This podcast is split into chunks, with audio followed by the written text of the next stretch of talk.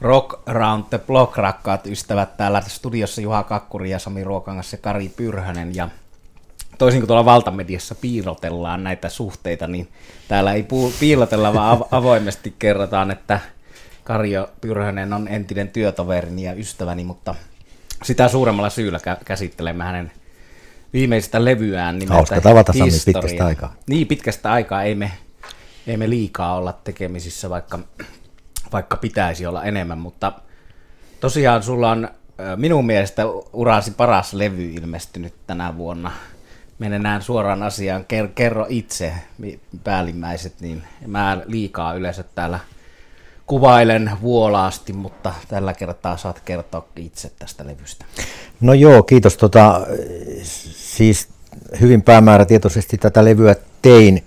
Biisit oli valmiina ja, ja, ja päätin sitten, että kun tämä on nyt mun kolmas levy, ensimmäisen tuotti Edu Kettunen, ihan ok, seison sen takana, toisen tuotti Petri Asiala, basisti ja loistava muusikko, seison senkin takana, mutta nyt mä päätin, että mä tuotan tämän levy itse.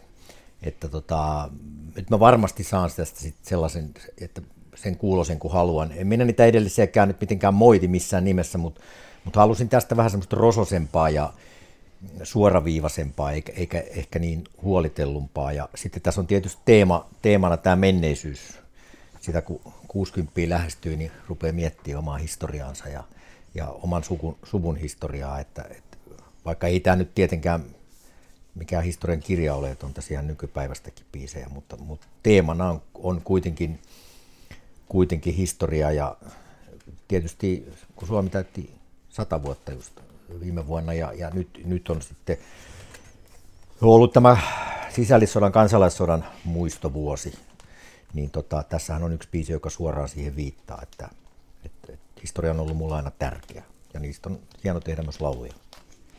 Onko se oma historia suoraan kerrottu tähän levylle vai onko siinä tiettyjä asioita, jotka on pohjana ja sitten sen päälle ikään kuin fiktio on ottanut vallan? No tota, tämä nimipiisin historia, joka on 609 ja jos joku, pit, siis pitkä ja jos, jos joku väittää, että, että se on Neil Young Crazy, Crazy Horse Pastissi, niin osu oikeaan en sitä yhtään häpeile, koska Neil Young on rock-jumala, niin niin tämä tarina on siis suoraan mun sukuni historiasta, niin kuin se on mulle kerrottu. Tämän levyn kansi on otettu siellä Torpalla, missä kansikuva otettu siellä Torpalla, missä nämä asiat on tapahtunut 1918. Eli tota, iso, iso isäni rakensi sen torpan ja nyt, nyt mä omistan sen, sain sen ostettua suvulta pois. Ja sinne kun mä menin, uppouduin siihen historiaan, niin, niin tota, kansalaissodan historiaa, mitä siellä on tapahtunut, niin tämä laulu syntyi ihan sen, sen myötä. Mutta sitten toisaalta mä oon tässä tietysti tarkastellut vähän niin kuin tätä, tätä tota, meidän lähihistoriaakin ja sitä, miten maailma on, on muuttunut, että, että Berliinin muuri laulu kertoo siitä, että, että, että tota,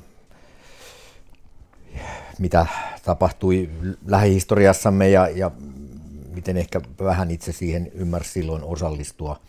Sitten mä sanoisin, että tämä laulu Toppatakki on myös kertomus siitä, miten, miten kauppa vapautui. Et, et, tota, mun, mun tapani tehdä lauluja on ehkä sellainen nyt ollut joidenkin mielestä, voi sanoa, että ehkä vähän liiankin vakava, joo, mutta, tota, mutta haluan kuitenkin, että teksteissä olisi joku idea, vaikka joskus kadehdin suorastaan runoilijoita, jotka vapaasti tuottaa tajunnan virrasta tekstejä. Niitäkin pitää tehdä. Kun sä oot tuota historiaa tutkinut ja ikään kuin katsonut taaksepäin, niin kuinka paljon sä löydät sieltä yhtymäkohtia tämän päivän maailmaan?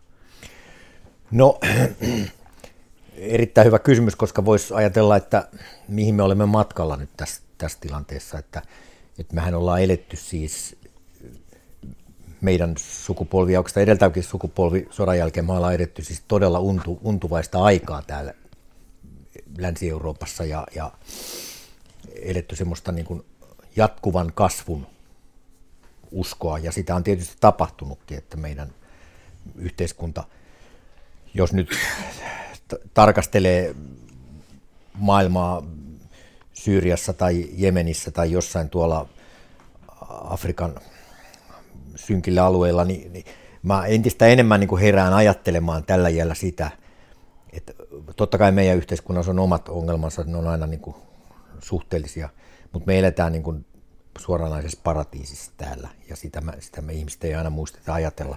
Mutta nyt on kuitenkin nähtävissä jotain sellaista, että onko tämä rauhan ja kasvun illuusio jollain tavalla niin kuin murnemassa, että ollaan me liian kauan siihen uskottu. Eihän meistä kukaan kuvittele, että tämä systeemi jotenkin romahtaisi, tulisi joku sota tai, tai syvempi kriisi. Mutta onhan meillä selviä merkkejä. En, mä missään nimessä halua maalailla mitään apokalyptisia kuvia, en. Mutta onhan meillä selviä merkkejä jostain, jostain oudoista ajoista, siis äärioikeistolaisuuden nousu Euroopassa, Britannian umpihullu Brexit, Yhdysvaltain presidentti, tällaisia. Ja menevättä nyt mihinkään, niin kuin sanoit, apokalyptisiin asioihin, niin kyllä he olisivat esimerkiksi YouTubesta löytyy sellaisia videoita, jossa näkyy viimeisen parin sadan vuoden ajalta Euroopan rajojen muuttuminen, niin sanotaan näin, että en nyt itse ihan sataprosenttisesti usko siihen, että nämä eurooppalaiset rajat on nyt tässä ikuisiksi ajoiksi sinetöitynä. Joo, siis, siis tota,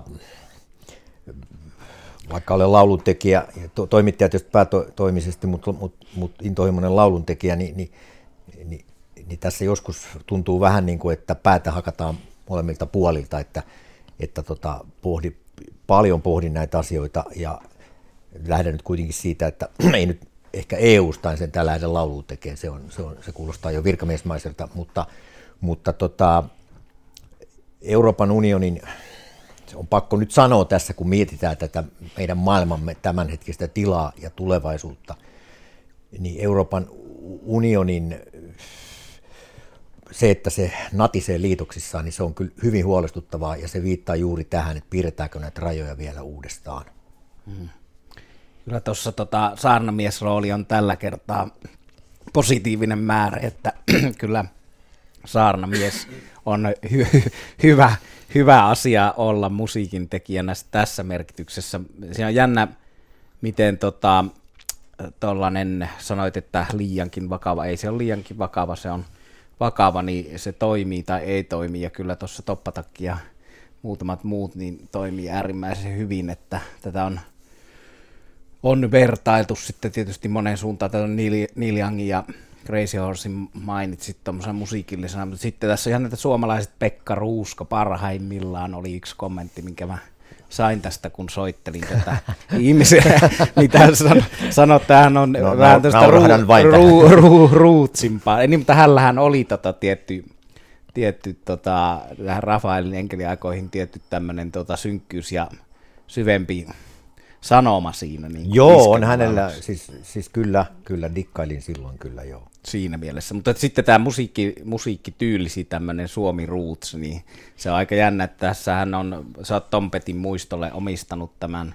sitten sulla on Ian Anderson lainaus kuitenkin täällä. Kerrotko siitä? Se no, on henkilö, joka on esiintynyt. tuli No joo, siis, siis, siis tota, toivon, että Neil Young elää vielä pitkään, ei, ei tarvinnut hänen muistolleen tätä levyä omistaa, mutta toi Tom Pettihän on tietysti, Sami tietää, me ollaan Samin kanssa käyty yhdessä Tom Pettin keikalla, ja hän on mulle sitten seuraava siitä ehdottomasti, niin kuin, siis ne on hyvin erilaisia taiteilijoita, rauha Tom, Tom Pettin muistolle, mutta tota, noin niin, se, sen halusin tuohon kirjoittaa, koska hänen, hänen laulunsa ja, ja se tyyli tehdä musiikkia, se Heartbreakers-bändinä, niin ne on, ne on, ne on mulle ihan korvaamattomia. Että tota, mutta sitten toi Anders, Jan Anderson-laina, tota, Jetro Tallin fani en nyt sillä tavalla väitä olevani, enkä Jetro Tall on vähän semmoinen, että pitää, pitää olla asiantuntija, kun alkaa siitä puhua, koska se, sen bändin tuotanto on niin valtava ja sen Andersonin historia on niin mittava.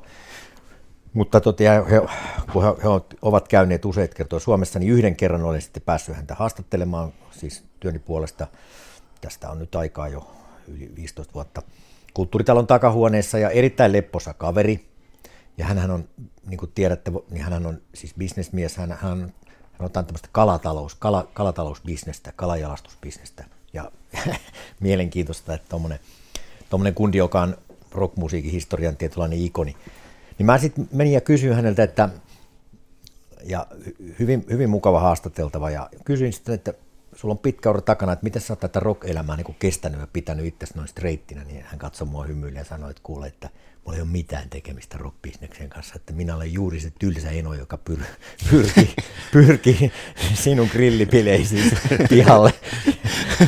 Ja se oli, se oli loistavasti, loistavasti sanottu, että hän ei niin kuin halua olla siis rock, rock rock. Mm. Ja, ja, ja tota, samalla tavalla, jos huomasitte, kun Hesari haastatteli Mark Knopfleria äsken, niin hän viittaili ihan samanlaisiin asioihin, että, että sellainen kukkoilu, mm. sitä nyt ei ole ehkä hänellä, Andersonille koskaan ollutkaan.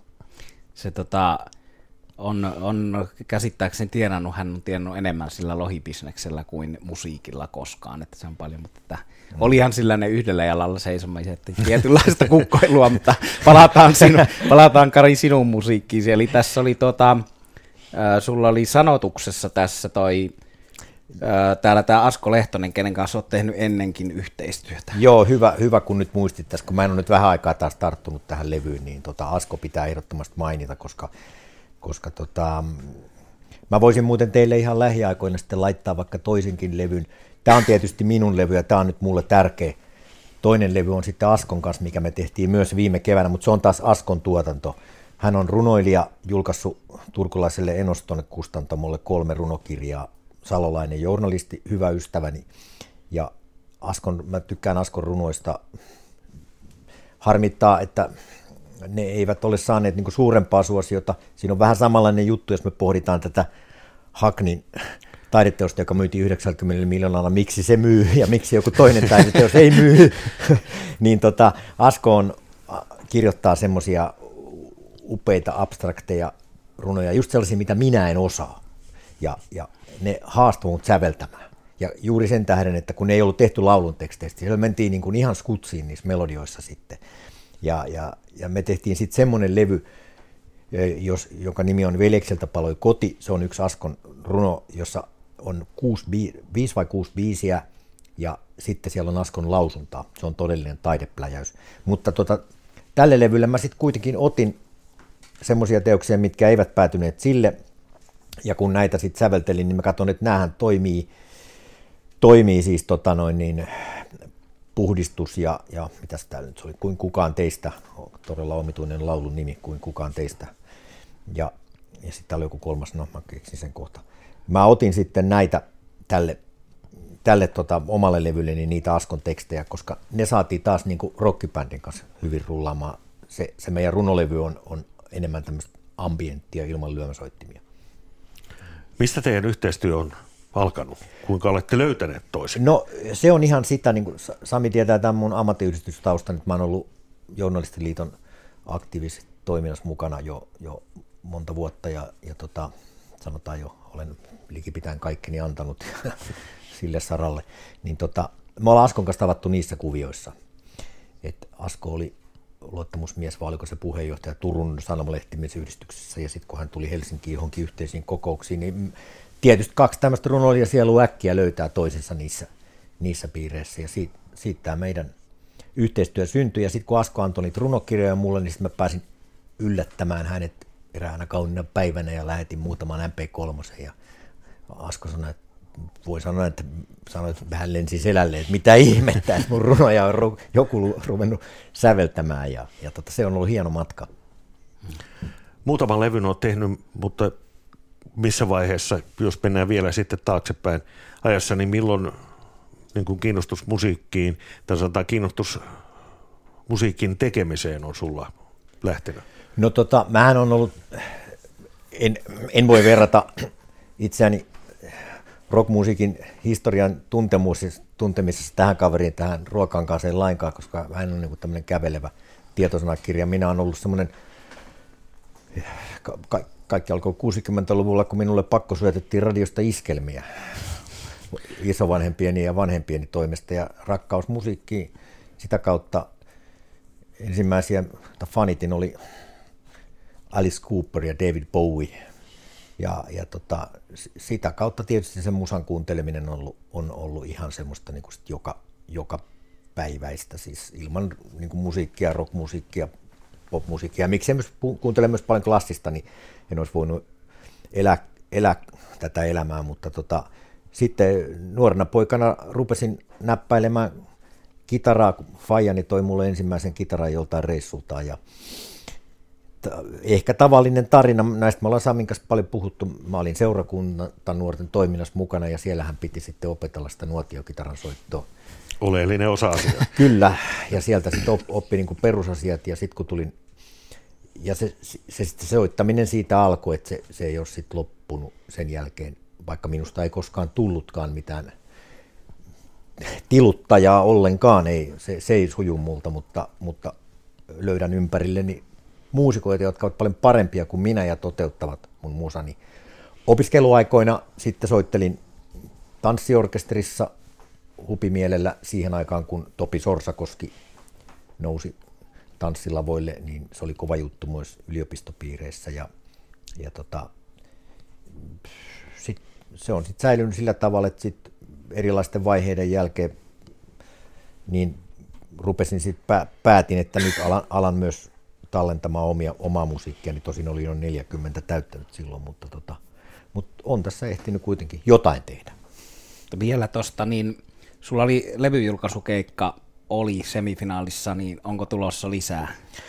No tota, nyt on tilanne vähän semmoinen, että toi, tämä työ vie kyllä hirveästi nyt aikaa tämä päättyä tuolla Maikkarilla ja, ja tota, koko ajan mulla on siis mielessä, mulla on bändivirityksiä, kun mä vaan itse ehtisin laittaa niitä pystyyn ja saada, saada porukat koolle. Että tota, et toki on tulossa keikkoja, kun vaan löytyy nyt sopivasti aikaa sen, sen toteuttamiseen. No ehkä viimeisenä meillä aikamme on joustava, mutta se on silti rajallinen, niin viimeisenä tässä tota, voisi käsitellä sen, että ollaan yhteydessä ympäristöön ja ympäröivään maailmaan ja klikkijournalismiin sen, että sä teit tämmöisen historiallisen Tapani kansa esiintymisen tässä. Kerropa siitä vielä. Se voi olla jopa meidän kuulijoissa, voi olla jopa ihmisiä, joilta se on mennyt ohi. No, no kiitos, kiitos kysymästä. Siis, siis mä oon ollut TV-toimittajana yli 20 vuotta ja, ja tota, juttuja tulee tehtyä monista aiheista. Mulla on sanotaan niin kuin mä tunnen yhteiskuntaa ja maailmaa niin laajasti jo näillä kilometreillä, että, että en pelkää niin kuin mitään aiheita ja tiedä, miten niistä pitää ottaa selvää. Mutta nyt, nyt kun olen tehnyt sit kulttuuri, populaarikulttuurin aiheita aika paljon viime aikoina, niin tota, täytyy sanoa hei, että tämä vielä toistan näillä kilometreillä, niin tämä Tapani kansan tapaaminen ja se pääsi tekemään juttua hänen 50-vuotis taiteilijajuhlan rundista ja haastattelemaan häntä – ja takahuoneessa tekemään tämä yksi jippo, niin tota, se on ollut kyllä todella, mä, mä nostan sen aika korkealle näissä näis mun, mä oon tehnyt varmaan satoja, kenties tuhansia juttuja, en tiedä kuka niitä laskee, mutta tämä jää mulle ikuisiksi ajoiksi mieleen. Kun mä, Tapani Kansa on mun lapsuuden iskelmäsankari, ja kun sitten tää, päädyttiin tähän haastatteluun, niin mä päätin jo hyvissä ajoin, että mä, minä te, yritän tehdä tämän. Eli kysyn Tapanilta, että esittäisitkö siellä takahuoneessa kahdestaan pantais purkkiin yksi sun biisi. Mä säästän sen. Ja se, että saadaan tuonne meidän nettiin tällainen klippi. Ja se, se biisi oli Kuljen taas kotiin päin, joka on todella hieno iskelmä, alun perin saksalainen. Ja sitten me soitimme sen siinä. Tapani heittäytyi siihen ja ja minä selvisin töppäilemättä läpi. hieno, hieno. Se löytyy MTVn, MTVstä, se ei ole katsomo enää nimeltään, mutta netistä löytyy, katsotaan kaikki sieltä vielä uusintana. Mutta kiitos Kari vierailusta, hieno nähdä ja palataan asioihin pian lisää. Kiitos teille. Kiitos. Se vieraana on siis ollut Kari Pyrhönen ja albumi on nimeltään Historia. Kari on saatettu turvallisesti ulos studiosta ja jatketaan Juhan kanssa tämä tyypillinen ajankohtaiskatsaus. Eli vuotta on jonnin verran jäljellä. Mennään vuoden viimeisessä jaksossa, eli seuraavassa jaksossa vielä vuoden parhaat julkaisut ja keikat läpi. Se on se ehkä blogiini luetuin ja jaetuin osuus, osuus on vuoden parhaiten levyjen lista, mutta tota, mutta tuota, niin nyt katsellaan, mitä on lähi aikoina tulossa ja mitä on ollut alan uutisia. Tietysti meidän vakioaihe Stones, Rolling Stones on ja taas julkaissut virkeän 75-vuotiaan Jackerin videolla, la, la, kitara-lauluvideolla julkaissut listan ensi kesän paikkoja. Monelleko Juha suuntaat? No sanotaan, että alku, tämänhetkisissä suunnitelmissa on sellainen kahdesta neljään. Että se, mikä tietysti tänä päivänä sanotaan johtuneen herrojen iästä on se, että näillä keikoilla on, on tätä nykyään pääsääntöisesti vähintään kolme välipäivää.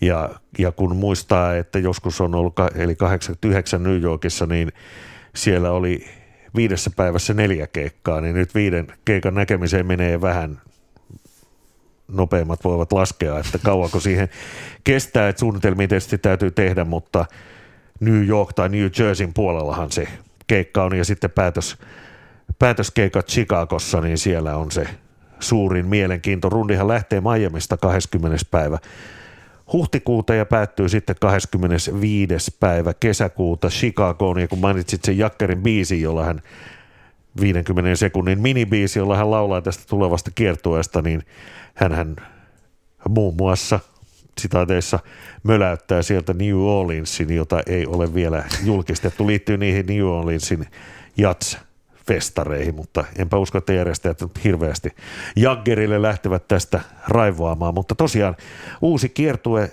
tulossa ja kiertue on nimeltään No Filter, eli tänä vuonna ja viime vuonna Euroopassa bändi kiersi tuon nimisen rundin merkeissä ja silloinhan niillä oli, oli myöskin tämä uusi lava, jossa on neljä sellaista korkeaa videoskriiniä ikään kuin siinä lavan no, somisteena tai miksi sitä nyt haluaa kutsua, mutta nyt tämä kiertue jatkuu myös Jenkkeihin.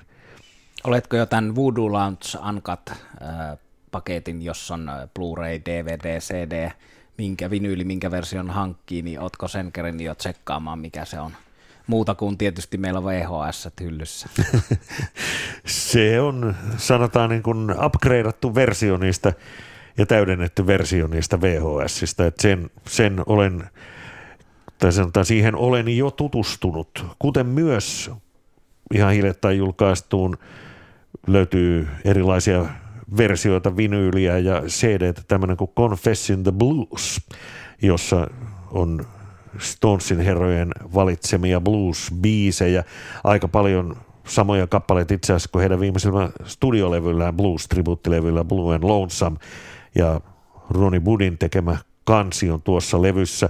Varmasti blues kaikki nämä biisit löytyy, mutta onpahan siinä taas sitten yksi hyvä tiivis paketti melkeinpä koko bluesin historian oleellisimmista teoksista kyllä minunkin tuhansien blueslevyjen omistajani oli pakko ostaa se sekä vinylnä että CD-nä kansitaide. Siellä on sitten vinyliversiossa on vielä semmoiset hienot kuvakortit, niin kuin vanhat, sanotaanko 30-luvun blueslevyn kansista tehdyt, tota, siellä on Robert Johnsonia ja muita näitä tota, entivanhasten levyn kansien kuvakortteja siellä ja tosiaan onhan siinä hienot tota, kansi esseet, selostukset näiden niin kuin, tavallaan yhteydestä rollareihin, että hienosti tyylikkäästi kuratoitu laatikko kaikin puolin.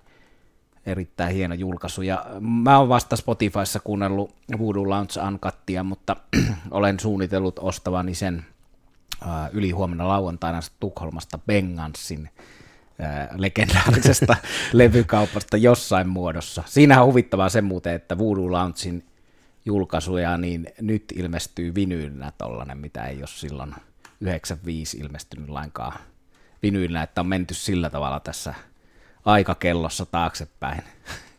Joo, nämä on mielenkiintoisia kuvioita aina nämä. Ja, ja Stonesista, siis tuo Amerikan kiertue on tulossa, mutta kun sitä aina spekuloidaan, että, että onko nyt viimeinen kiertue ja näin päin pois, niin mitään sellaisia suunnitelmia ei ole.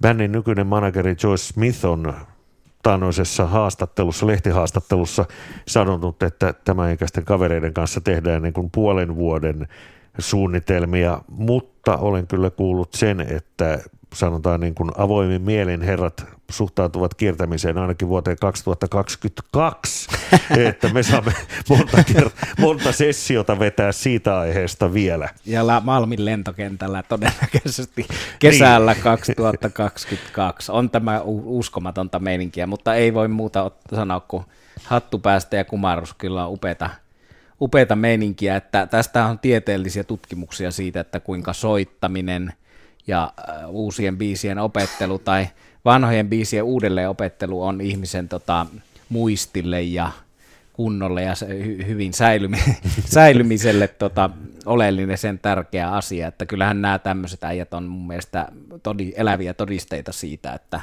joku tämmöinen touhu, mitä suuresti rakastat ja mikä vaatii tiettyä muistin karppaamista, niin, niin tota, ihmisen pitää, pitää virkeänä, että kaikki ihmiset ei ole ihan kuin Jacker 75-vuotiaana. Ja onhan se tietysti kavereiden kanssa kiva lähteä rundin. aina, et, et aina, sit, joka kesä. et, sitä mä oon miettinyt, että kun sieltäkin löytyy näitä lapsen, lapsia ja lapsen lapsen lapsia ja varmaan kohta sitä seuraavaakin sukupolvea, niin, niin tietysti niin kuin aina se, että joku kertoo kaverilleen jossain leikkitarhassa, että isoisällä on bändi. kyllä, kyllä.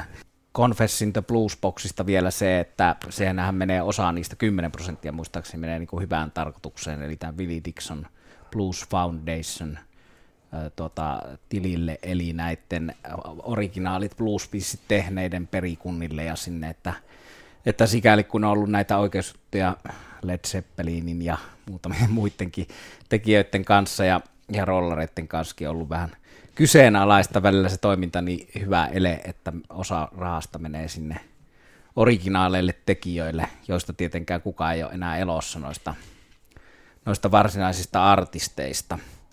Mutta tota Stonesin kiertueen lisäksi on tullut julkistuksia monenmoista, sillä Iron Maiden julkisti kiertävänsä Etelä-Amerikassa. Bruce Dickinson esiintyy 15. tammikuuta Helsingin kulttuuritalossa.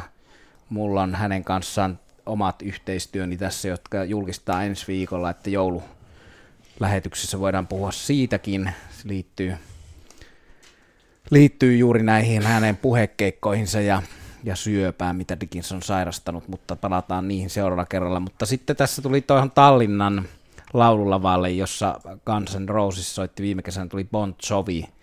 Ja itseäni kiinnostaa lähinnä siksi, että tämänhetkisen huuhun mukaan siellä saattaisi olla lämpärinä Blackberry, Blackberry Smoke, joka oli tota, äskettäin Tukholmassa, mutta kelpaisi nähdä ensi kesänäkin, ja se on Tukholman keikalla siinä kesäkuussa, niin Pontsovin lämpärinä. No mitäs meillä muuta on julkistettu? Lenny Kravitz on tuossa areenassa, sitten siellä on muu, Muus ja Muse. Joo, ja no, Ed Sheeran on julkistettu vähän aikaa, vähän aikaa sitten. Joo, Tietysti se ZZ Top. Joo, joo, Setset Toppia, joo, Billy Kippon. Sehän on neljäs kesäkuuta. Se on siinä tota, tämä ikuisuusaihe myöskin Sweden Rock.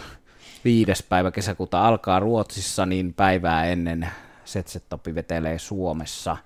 CC Top on yksi Sweden Rockin esiintyistä, ei pääesiintyjä. Siellä on Kiss, ähm, Ritchie Blackmore's Rainbow, Def Leppard. Sinne on vähän juoruttu Fleetwood Mackia jopa, mutta joku kova sieltä vielä puuttuu. Mutta tota, monihan näistä Sweet bändeistä on Suomessakin, mutta siellä on aina sen verran noita pienempiä nimiä, jotka ei Suomessa soita, että moni sinne matkustaa itse, mukaan, itseni mukaan lukien ja Elmu järjestää vuodesta toiseen – kovin suositun. Kaikki halukkaat ei mahdu mukaan, että kannattaa äkkiä kysellä, jos ei ole vielä paikkaansa varannut Elmun reissulle sinne Sweden Rockiin. Mutta siellä on tosiaan tämä hyvä esimerkki, tämä Blackberry Smoke, että ikään kuin suomalaisella heavy-festarilla, jos Sweden Rockin voi ehkä nimittää tämmöisessä hard rock heavy päälinjaltaan, niin Blackberry Smokein kaltaisia bändejä ei Suomessa soita niillä, että siinä ruotsalaiset ajattelee ihan laveammin, tämä on enemmän tämmöinen classic rock. Joo, ja olisin maininnut tuon Blackberry Smokin nimenomaan myös Sweden Rockin yhteydessä, ja siellä on myös Skid Row ja sitten legendaarinen Tenacious D. Mutta näistä festaritarjonnoista, niin Suomessa kun soitetaan heviä, niin sitten kanssa soitetaan heviä ja, ja esimerkiksi kun tuossa tuon Rolling Stonesin kiertojen julkistuksen yhteydessä kuuntelin erästä New Yorkilaista Classic Rock radioasemaa, joka siis julkisti tämän kiertojen. Siellä oli sitten Jagger ja Richardsin haastattelut, niin tietyssä mielessä jopa ehkä niin kuin laveampi tarjonta sen suhteen, että mikä niin kuin luokitellaan tuohon classic rock genreen ja, ja sanotaan, että esimerkiksi kun on katsonut, itse olen sanotaan niin kuin tällaisten tilastojen ja listojen suuri ystävä, kuin myös salaliittoteorioita, mutta ei, ei sotketa sitä tähän. Mutta, mutta sanotaan, että kun mielellään katsoo jotain tällaisia Greatest Jazz Albums of All Time ja näin päin pois, niin 500 niin kuin merkittävimmän classic rock biisin joukossa niin kuin amerikkalaisissa listauksissa on esimerkiksi Elton Johnin Rocketman, mm. joka välttämättä sitten joku suomalainen, miten se nyt sanoisi, tietyssä mielessä niin kuin vanhoutunut rockmusiikin ystävä ei välttämättä noteraa koko kaveria. Ei, joo, se on valitettavaa kyllä. Suomalaiset voitaisiin siinä ottaa vähän oppia tuosta, että tota, just tämä myös tämä AOR, melodisemman meiningin puoli, niin mikä Suomessa on aina vaan yleen katsottu, siis nämä Foreignerit ja Churnit ja Bostonit ja mitä näitä on, iso liuta, ja moni niistä käynyt just Sweden Rockissa Churn ja Foreigner monta kertaa, mutta tota, Foreigner oli tuossa kymmenisen vuotta sitten kulttuuritelalla, eikä kauheasti porukkaa sinne vetänyt, että tässä tämmöinen bändi kuin Night Flight Orchestra soitti viime perjantaina On The Rocksissa. No, AORn suosiosta Suomessa kertoo, että paikka on pienin mahdollinen, mutta se oli loppuun myyty ja hurjan hieno keikka. Tosi tosi upeeta omassa genressä, ja se on jännä, se on tämmöisten raskaampien bändien kuin Soilwork ja sitten Arch Enemy, minkä kaikki suomalaiset hevarit tietää, niin, niin tota, niiden tämmöinen sivuprojekti, voisi ehkä sanoa huumoribändi, mutta ei siinä mielessä huumoribändi, etteikö musiikkia tehtäisiin täysin tosissaan. No Brother Firetribe on Suomessa myöskin Emppu Nightwishista ja soittaa tämmöistä melodisempaa tennisheviä. Tässä velipaloheimo tennisheviä. Mutta tota, hieno bändi Night Flight Orchestra, ja heiltä on ilmestynyt tänä vuonna levy When the World is Not Enough, ja se on ainakin omalla listalla todennäköisesti yksi vuoden parhaita levyjä soittaa myös sillä Sweden Rockissa. Eli siellä on Sweden Rockissa on tämä blues rock, siellä on ollut ihan oikeita bluesia, eli Magic Slim and the Teardrops oli jossain vaiheessa ainakin sitten kännet hiittiä ja tällaisia, mutta sitten tota, on niin country-puoleen jopa, siellä oli, oli tota, no Blackberry Smoke käy siitäkin puolesta, puolesta tota, esimerkkinä, että countrysta AOR ja sitten tämä metallipuoli. Että, mutta me olemme tätä ennenkin käsitelleet Ruotsissa, tämä mm. kulttuuri on pidemmällä ja kehittyneempi ja tuon Swedenrockin ikähaarukka on laajempi kuin suomalaisilla festareilla, että vanhimmat kuppet on vanhempia kuin Tuskan yleisö. Tosin sielläkin on paljon iäkästä jengiä, kun pääsee ilmaiseksi sisään, sisään yli 60 vuotta. Se taisi nyt loppua, mutta anyway pääsi. Mutta, mutta tota toi, on asiat hiukan eri tavalla Ruotsissa. Tuli muuten mieleen tuosta tennishevistä, että varsinkin tietyn aikakauden tennistähdillä hän oli tällainen vahva kaverisuhde muusikoihin, että oliko se Mats Villander opetti Keith Richardsia pelaa tennistä ja sai sitten vastalahjaksi kitaratunteja. Björn Bori oli katsomassa vuosi sitten syksyllä Tukholmassa Stonesia ja itse olen kerran nähnyt tuolla maailmalla Pretendersin keikan, jolla yhtäkkiä sitten kuulutettiin special guest star on guitar John McEnroe, joka veti ihan komeasti. Mä en muista enää mikä Pretendersin klassikkobiisi se oli, mutta ja. ei ainakaan nyt negatiivisesti sieltä mitenkään erottunut, vaan soitti kitaraa ihan kunnolla. Tämä ja. nyt vähän lipesi tästä, mutta... Sitten oli vielä Pat Cass, oli tota Iron Maidenin äh, kanssa jossain väleissä opetti pelaan tennistä näitä meidän meidäni äijää ja vielä teen, kun, kun nyt mennään kunnolla aasinsiltaan, niin Järvisen Mika, te, suomalainen tennispiireissä tunnettu kaveri, julkaisi siis ton Deep Purple-kirjansa viimein, Joo. mikä on pitkään ollut, ollut teossa. Onnea Mikalle siitä. Sonic Nika on kustantaja ja, ja paksu mötkäle Deep Purplesta suomeksi, että siis päättyy tuohon 93 Helsingin keikkaan, jonka Blackmore oli viimeinen keikka Purplessa Suomessa. Se päättyy päättyy kirja siihen, en ole vielä lukenut, mutta kyllä se siellä työpöydän kasoissa on. Mikä on aika hyvä lipunkantaja, paitsi Purplelle myös esimerkiksi Jura ja Hiipille. Kyllä, kyllä. Ja siitä tietysti tuota, Mikan kirja hiipistä, mutta tuota, hiippi on aina ajankohtainen. Suomessa joku voisi sanoa, että liiankin ajankohtainen, että kun joku sanoo, että nyt tuli taas Ruotsiin hyvä bändi, joka ei tule Suomeen, niin on, no meille tulee Jura ja eli, eli tähän, tähän jatkuvaan Suomeen, tiiviiseen Suomessa vierailuun liittyy jo oma ironiansa ja huumorinsa, mutta siitä huolimatta olen menossa katsomaan ensi torstaina Jura ja Hiippiä lähinnä siksi, että tota, The Zombies on siinä lämpärinä. Olen nähnyt kerran vaan korjaamalla hieno keikka ja siinä on Colin Blunstone ja Rod Argent, alkuperäiset kiipparilauleja ja lauleja edelleen mukana ja voimissaan ja er, kerrankin niin, että se hyvä lämpäri, minkä sä näet, että Classic Rock-lehti tai joku nettisivu kertoo, että nyt Englannissa kiertää hiipin lämpärinä tai bändin lämpärinä hyvä, lä- hyvä bändi, niin se on myös Suomessa mukana.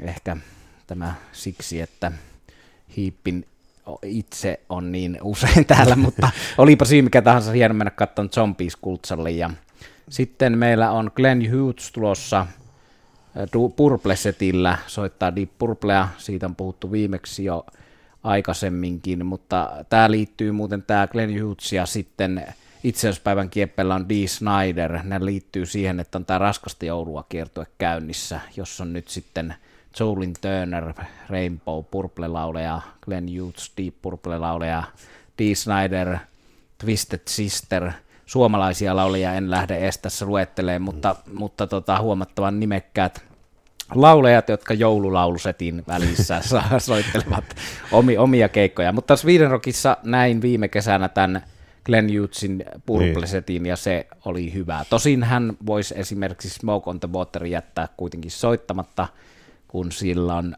niitä varsinaisia Hughesin Purple-biisejäkin riittäisi ihan hyvin, että toi on niin kuin siinä rajoilla, että onko pikkusen vielä varman päälle, mutta jos on Purple-yhteys, niin ehkä se on jokaisen vedettävä se Smoke on the Water sitten. sitten tässä. Ei mennä Mikko Alatalon paranoidiin nyt tässä kohtaa, mutta, Ei. mutta, mutta, mutta, mutta joo, näitä, näitä tota, ensi kesän konsertteja käsitellään ensi vuoden puolella uudestaan. Oliko muuten mitään muuta tuossa noista, noista tota, olihan siellä. Meillä on katsomatta muistiinpanoja, niin Richardsin Record Store Day levy ilmestyy tässä ihan näinä päivinä. Joo, eli vanha 78-79 julkaistu Run Rudolph Run, jossa on, oli silloin aikanaan B-puolella Jimmy Cliffin The Harder They Come, ja sitten vielä digitaalisessa versiossa muutama vuosi sitten Reggaetä Pressure Drop, niin nämä tulee nyt 12-tuumasena singlenä. Punaisella vinylillä, jota Richards on itsekin tuolla hehkuttanut, hehkuttanut omalla videoklipillään ja tästähän sellainen hauska juttu, että kun siis Run Rudolph Run ilmestyi Richardsin joulusinglelle 78 ja myös 79, niin hänen ajatuksensa oli se, että kun hän julkaisee sen joka vuosi aina jouluksi, niin ajan myötä siitä tulee suurempi jouluklassikko kuin Bing Crosbyn White Christmas-tulkinnasta. No ihan siihen ei, ei ole päästy eikä nyt joka joulu ole tuota julkaistu, mutta, mutta onpahan kuitenkin tota, sanotaan hyvää reipasta jouluista meininkiä. Kyllä sitä aika... Chuck Berry riittää. aika monta tota, niin kuin tämän Richardsin version versiota, jos hän versioi Chuck Berryä, niin aika monta tota, näillä joulurokkokoelmilla löytyy ties mitä tota, L.A. Gansia ja, ja tota, Lemmyhän sen levitti, levytti kans tota, ihan selkeästi Richards mielessään Joo. tämän – tämän version. Ja vielä noista lähipäivien keikoista, lähiaikojen keikoista, Uncle Acid and the Deadbeat soittaa Tavastialla, ja se on hyvä tota, semmoinen happo, pörinä stoner-bändi, heavy, heavy bändi. Se on tota, vielä ennen joulua, ei pelkästään joululauluja, mutta koska aikamme on joustaa, mutta rajallinen, mennään vielä tuohon Queen-leffaan. Joo. Juha näit sen, minä en ole vieläkään ehtinyt sitä nähdä, mutta tota, tosiaan kerro kommentit. No mä kyllä pidin, ja sanotaan, se ei ollut ihan semmoinen puhdas niin kuin rock-dokumentti, vaan sehän oli näytelty mun mielestä hyvin, ja joissain kohdissa oli sanotaan historiaa hieman väritetty ja vähän muokattu tarinan mukaiseksi, että pari kohtaa fiktiota, mutta se mikä siinä sanotaan siinä elokuvassa, tietysti Freddie Mercurin persoona ja se yhtyeen tarina ja vaiheita sinänsä oli hyvin esillä, ja, ja se mikä oli hyvä juttu, että se elokuva nyt tulee juonipaljastus, pahoittelen, mutta se huipentuu siihen Live Aid-esitykseen, jota pidetään yhtenä kaikkea aikojen livevedosta, eli sitä Freddie Mercurin loppuaikojen kärsimystä, se koko juttu oli tavallaan niin kuin kohokohtaan loppuleffa, ja se mikä oli niin kuin tämän elokuvan tavallaan niin kuin suurin henkilökohtainen anti oli se, että Queenin tuotanto jäi soimaan päähän, koska se musa soi siellä, siis kaikki musiikki on Queenin. Mm. Et siinä on niin kuin joissain leffoissa se näyttelijä soittaa ja niitä on sitten, mm. sanotaan moneen lähtöön niitä suorituksia, mutta se, että kyllä se niin kuin loistavien biisien määrä on uskomaton ja sitten niin kuin Freddie Mercury laulajana, niin paha siitä on mennä pistään paremmaksi. Kyllä näin. Ja sulla on oma Queen-historiasi, joka on osin vielä tältä Rock Around the Block-yleisöltä salattu. Ava- Joo. Avataan se. Joo, historia, se historia löytyy YouTubesta, kannattaa googlata Queen Interview 1974, niin sieltä paukahtaa tarina. Mä olin silloin 12 ja kuulin päivää ennen keikkaa radiosta legendaarinen Jake Newman soitti Queenin biisin Brighton Rock silloiselta heidän viimeisimmältä albumiltaan Sheer, Sheer Heart Attack. Ja mä en ollut Queenistä ikinä kuullut, täysin tuntematon, mutta, mutta se biisi oli mun mielestä niin kova, että mä ajattelin, mä jo silloin keräilin nimmareita ja mun mielestä se oli niin kova biisi, että mä ajattelin, että mä haluan ne nimmarit. Ja mä soitin sitten heti seuraavana päivänä ensiksi messiin silloin se musiikki Fatseri levykauppaa, kysyi levyyhtiötä ja ohjasivat Emiin, josta sain sitten legendaarisen Uffe Arenbergin käsiin ja selitin asian ja hän kutsui Queenin lehdistötilaisuuteen, jossa sain nimikirjoitukset paitsi kouluvihkoon, niin myös levyyn, joka on oleellinen osa tätä tarinaa.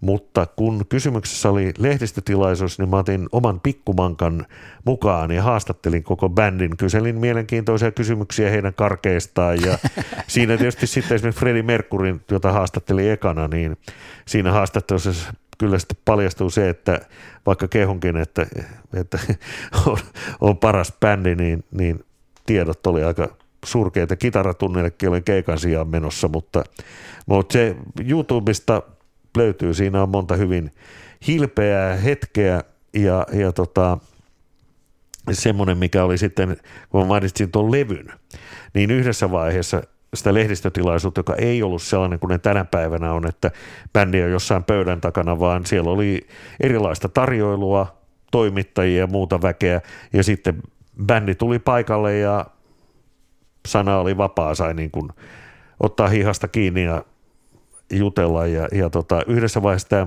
mainitsemani Uffe Arenberg tuli sitten tämän Sheer Heart Attack-levyn kanssa ja sanoi, että toi laulaja käski antaa tämän sulle, että sulla olisi edes yksi Queenin levy.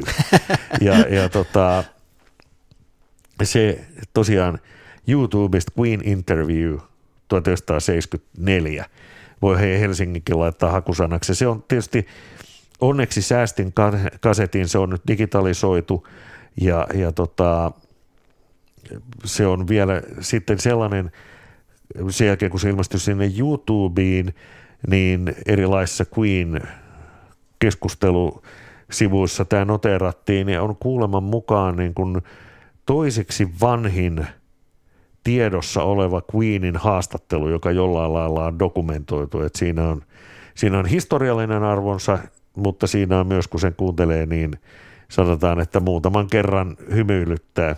Ja, ja muistan sitten elävästi tietysti, kun sen jälkeen tuli jo Night at the Opera Bohemian Rhapsody ja muut legendaariset biisit sillä levyllä, niin silloin äitini onnitteli, että nyt haastattelit bändiä, josta sitten tuli kuuluisa. Valitsit uran, uh, uravalinta tapahtui aika varassa vaiheessa. Joo, ja tietysti se, että kun on 12-vuotiaana haastatellut, ensimmäinen haastattelu on Freddie Mercury, niin sen jälkeen oikeastaan kaikki on ollut, jos ei nyt alamäkeä, niin sinne ihan niin kuin samaan on ollut vähän haasteellinen päästä, mutta hieno henkilökohtainen kokemus tietenkin ehdottomasti. Joo, kiitoksia Juha sen jakamisesta. Tämä on hienoa olla seurassasi täällä ja vielä, vielä lopuksi mä kehun vielä vähän Ruotsia, Tukholmaa, sitä puhuttiin tuosta Sviiderokista, niin olin siellä tota Blackberry Smoking keikalla hetki sitten ja sitten olen menossa taas nyt Magpie Salut. Tiedän, että siellä käy paljon suomalaisia katsoa näitä samoja bändejä kuin itsekin. Siellä oli Blackstone Cherry oli, joka ei tullut Suomeen, ei tullut Blackberry Smoke, eikä tule tämä Magpie Salute, joka on Black Rose äijien uusi nykyinen bändi. Depasser Strandissa soittelee siellä lauantaina.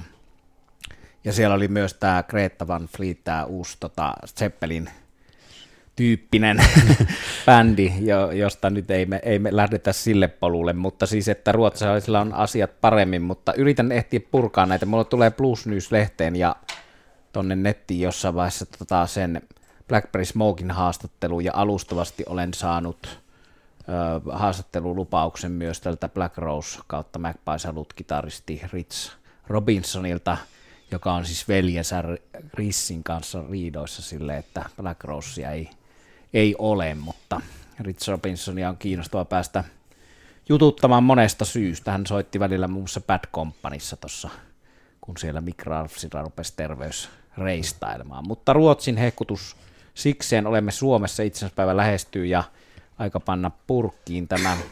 Kiitos Juha, Juha sinulle seurasta, kiitos kaikille, jotka jaksoivat kuunnella ja kiitos Pyrhäsen Karille ja me palataan vielä ennen joulua. Näin teemme. Kiitos kuuntelusta ja meillähän jossain vaiheessa on pakko tehdä sitten erikoisjakso rockhistorian riitelevimmät veljekset. Joo, hyvä idea. Näin teemme. Kiitos kuulemiin.